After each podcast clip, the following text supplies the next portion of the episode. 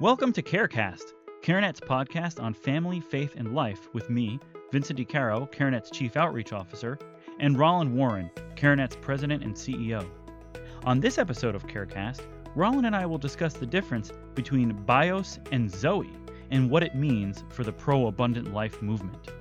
All right, so Roland, today, you know, uh, as is often the case here on the uh, CareCast podcast, you just sort of start talking about something, you know, in the lunchroom, in the hallway, in your office, whatever it might be. And sometimes people listen. Sometimes- On the prom- rare occasions when people listen. I promise you, I'm listening. Okay. Uh, sometimes, yeah, and uh, and in this particular case, um, this was actually not not. It, it was about an hour ago from the time that we're actually sitting here Hot recording, off the press. recording this. Yeah, you started talking about something, and I, I said to myself, you, you need to talk about this in our in our podcast. And Yeah. it was this idea of it was a study of John 10:10. I Yeah. came that you would have life and have it and have it more abundantly, which of course is the the scripture verse we use as we talk about our pro abundant life vision here at CareNet. Um, and you really pointed out a really fascinating thing about the the, the word that Christ actually used for life in there, Yeah. um, and the implications that has around this pro abundant life uh, vision that we have. So why don't you go ahead and talk about that? yeah, no, it was great. I was doing um, I'm doing a, a little study with R.C. Sproul, who I love. Mm-hmm. He's passed on now, but just an amazing guy, amazing theologian and, and, and scholar. And he was talking about that that verse, and he was talking Mm-hmm. about uh, the fact that Christ, when he was talking about uh, th- th- when he was saying those words, he wasn't talking to dead people. Mhm, mhm. So, and he kind of unpacked that in a way that said, look, you know, he wasn't talking to dead people. So he wasn't saying, I came to give you life because they were already alive. So he wasn't talking about bios, Mhm, you know, mhm. bios, so to speak, you know, Mhm. physical life, if you will, right? Because they were already alive. He was talking about Zoe. Right. And, and, and he really explained that in a powerful way. It's, it's a quality of life, right? A unique quality of life or aspect of life or attributes of life that you can only get by having a connection to God through a relationship with Jesus Christ. Mhm. So that's what he was talking about. Mm. And it just struck me about how amazing that is when we think about what what we're called to do uh, in the pro abundant life movement. Because you know there, there there's a there's an opportunity for the movement and our work to be focused on the bios, right? Right. B I O S, Yeah. like the Mhm. physical life, like we save the baby's life, so to speak, and Mm-hmm. and that can be how you can kind of define success. But that's not abundant life, right? So when we say we want to be pro abundant life, we're saying not just physical life, but also Zoe, this spiritual life that comes with the relationship Mhm. uh, with God through Mhm. Jesus through Jesus Christ. Mhm, And so when you look at our pro abundant life perspective, we, we talk about we have these two pillars, mhm. right? The roof is the pro abundant life kind of roof Mm-hmm. based on John 10 10. And then we've got two pillars that hold that up.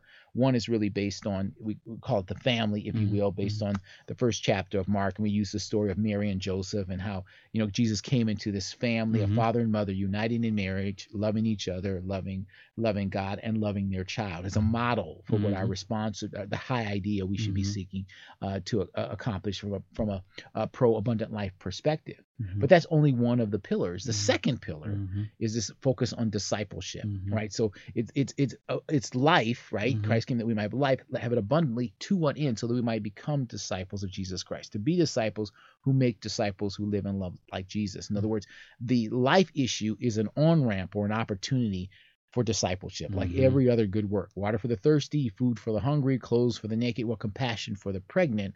To Mhm. what end? Mhm. So that folk might be become disciples of Jesus Christ. right. Yeah, yeah. And so it was just amazing to me that that that structure that we're talking about actually has those two words in it. The Mhm. the bios really is really this whole notion around family. In other words, we know that if a woman has a father that's engaged, and if and if, and if they're moving towards a path uh, t- towards marriage, and that whole notion that she feels more supported Mhm. from that perspective, right? Mhm. And when she feels more support, and we know that because 86% of the women that have abortions are unmarried, right? Mhm. And, and, and the father's the most influential in her decision to abort and all that stuff. So we know that if she has that support, that family support that way, she's more likely to give her child life. In other words, bios. Mhm. Mhm. Right? Right. But that's just the that's just the first pillar, Mhm. right? But what do we also know? Well, Mhm. we also know that we have a call, Mhm. right, Mhm. to help her become a disciple of Jesus Christ Right. for the child that's growing inside of her to become a Mhm. disciple of Jesus Christ, for the guy who got her pregnant to become a disciple of Jesus Christ, Mhm. which is the discipleship piece, which is the sec- second pillar, which is what? Zoe. It's a fu- Mhm. it's a Mm. full it's a fullness it's a fullness of life Mhm. perspective and it's a pro abundant life Right. perspective. Yeah. And it's really, from my perspective, important to clarify that because a lot of times you say abundant, people might start to think like material stuff, like you can get more stuff, Mhm. right? So if you, ha- so in other words, it's an, it's basically they're thinking it through a, a, a bios perspective. Like if you have an abundant life, that means I got lots of stuff. Mhm. Right, right, Right, right. but I'm that's- comfortable. Yeah. I'm, exactly. I got Yeah, comfortable yeah. living. I, I've got an abundant, but that's not what Christ was talking about. Right. He was talking about an aspect, a quality of life Mhm. that only comes through a relationship Mhm. with God through the relationship with, with Jesus Christ. And it just kind of Right. blew me away when, when you start to think about that, Mhm. how comprehensive uh, what God has called us to is. Yeah. And how really, from our perspective, and I think you know, it's it's frankly just look at it through the lens of Scripture. Mhm. That's really what we should be trying to do. We shouldn't just be focusing on just you know, it's not just about saving the baby, Mhm. right? Mhm. uh, raising the child that's all important stuff and we want to try to do that but it's also about building you know a pro abundant life perspective which means that you're going to be focused on trying to help that child come up in a high quality low conflict uh, family with with two parents that love each other love love him are married and Mhm. also love the lord i mean that's really the perspective Right. Yeah. but to what end Mm. uh, so that they might become disciples of jesus christ Yeah, exactly. Yeah, and and it's uh, you know like you said, this this vision is really uh, it's really played out in CareNet's work. yes I mean that's why we have we we are building this Making Life Disciples initiative and really uh, educating and equipping and engaging churches to become more proactively involved in you know in pro life ministry absolutely um, or building a real ministry response in the church to help people who are considering abortion.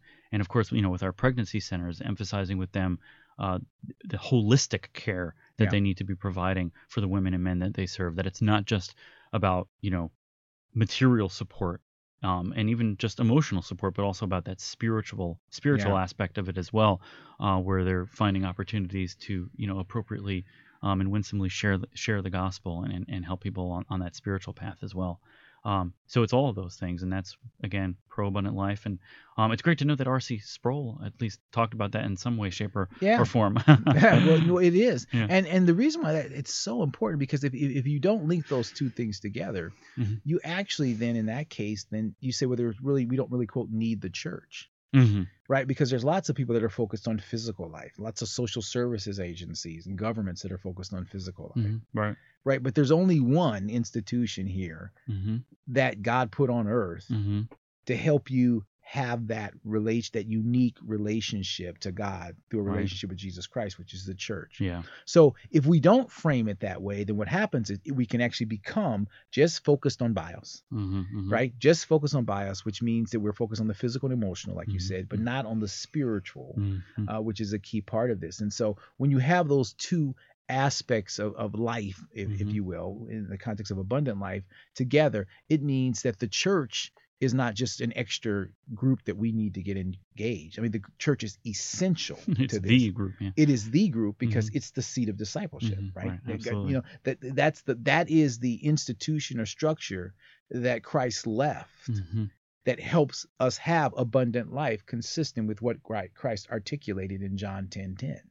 So the church has has this isn't like extra work. hmm This is actually the work hmm of the church because the church has a very specific call, hmm right? As it supports bios, hmm obviously, Mhm. to really help people have Zoe hmm in the context of that unique relationship uh, with God uh, through a relationship with Jesus Jesus Christ Right. in that context. Yeah. Yeah, that's great. And and folks can go to makinglifedisciples.com to learn about more about what we're doing there on with with churches. Absolutely. I absolutely should. We, we want uh, you know, we were trying to have a thousand churches by 2020, have a have a making life disciples ministry there hmm uh, for a couple of really important reasons. One is uh, that we we need to be able to transition clients from pregnancy centers to the church hmm for ongoing support and discipleship. So we can't have those folks go back into a discipleship relationship with a culture. hmm hmm right? Because discipleship is not just a biblical construct; it's a principle of replication, Right. right? So if you're a parent, your children are your disciples. If you're a gang leader, and I know Vince, you do that sometimes.